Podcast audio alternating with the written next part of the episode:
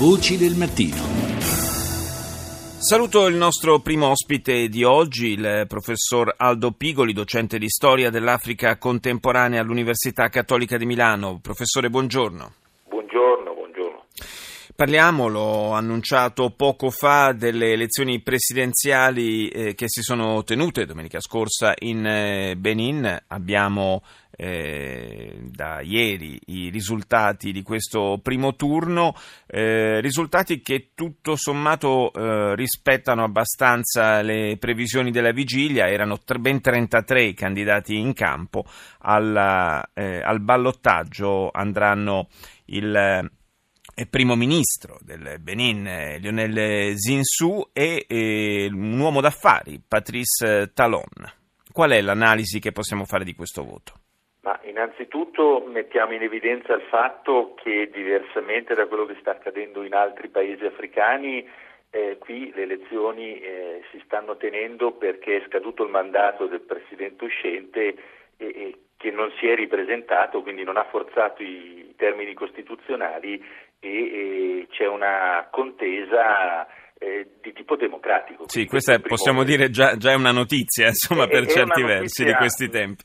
Non giornalisticamente parlando non è una notizia, nel senso che non è una novità per il contesto africano, perché sono già altri paesi africani che stanno manifestando sviluppi positivi in senso democratico, però visto quello che sta succedendo da altre parti è giusto metterlo in evidenza. E poi l'altro aspetto è che non c'è un candidato dalla vittoria assicurata, è certa, ci sono state molte candidature proprio perché c'è un certo vuoto politico con la fine del mandato del presidente uscente Boniari, e quindi si apre appunto la contesa che porterà a un secondo turno per definire quale sarà poi il vincitore. E anche l'altro aspetto è che c'è una contesa tra chi è politico di professione e chi invece si butta in politica partendo invece dal settore economico. Questo è un altro dato abbastanza comune nelle giovani democrazie africane. Patrice Talon, appunto il secondo classificato nel primo turno delle presidenziali in Benin, è come lei accennava, è appunto un uomo d'affari, è definito il re del cotone del Benin, e peraltro è un uomo che ha avuto dei rapporti anche molto stretti col mondo politico e anche conflittuali, visto che dopo aver sostenuto anche economicamente il presidente uscente, a un certo punto è stato addirittura accusato di aver ispirato un colpo di Stato, è stato costretto a lasciare il paese, poi è rientrato, si è candidato e ora punta alla presidenza. Potrebbe essere determinante l'orientamento che assumeranno quanti hanno sostenuto nel primo turno un altro uomo d'affari, quello che si è classificato al terzo posto, cioè Sebastien Ayavon. Sì, ha messo in evidenza due aspetti fondamentali. Uno, il profilo di quello che appare lo sfidante del primo ministro Zinsou, appunto Talon.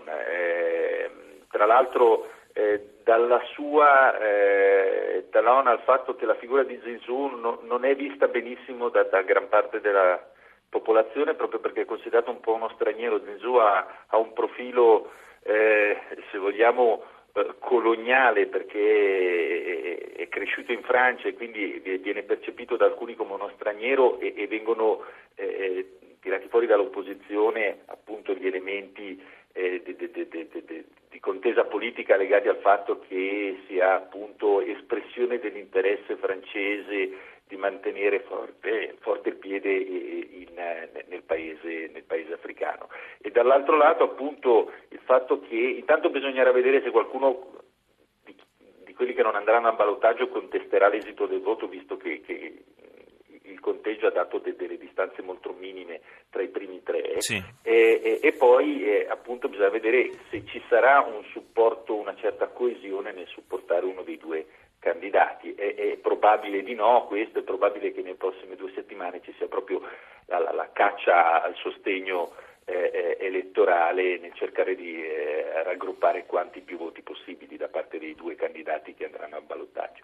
E comunque nel frattempo, lo diceva il professor Pigoli in apertura di collegamento, questo piccolo paese dell'Africa occidentale, il Benin, con i suoi neanche 5 milioni di elettori, ha comunque dato una lezione, possiamo dire un buon esempio a tanti altri colossi del continente, perché è riuscito a celebrare, tra l'altro con un'alta affluenza, queste elezioni. Anche questo è un dato certamente positivo da sottolineare. Sì, Benin è un paese poco conosciuto, fortunatamente non ci sono stati conflitti o guerre civili negli ultimi anni che l'hanno reso appunto conosciuto alla cronaca. È un paese dove le risorse non sono particolarmente interessanti come da altre parti, è un paese che vive di produzione agricola, in particolar modo della produzione dell'export di cotone, ed è infilato in una zona, quella dell'Africa occidentale, dove l'attenzione è molto più focalizzata dalla vicina Nigeria, ad esempio pensiamo a tutte le questioni di Boko Haram e delle dinamiche di instabilità del paese. E forse proprio l'assenza di grandi risorse di tipo minerario in qualche modo ha tenuto il paese al riparo da altri tipi di tensione e di ingerenza. Io ringrazio il professor Aldo Pigoli per essere stato con noi.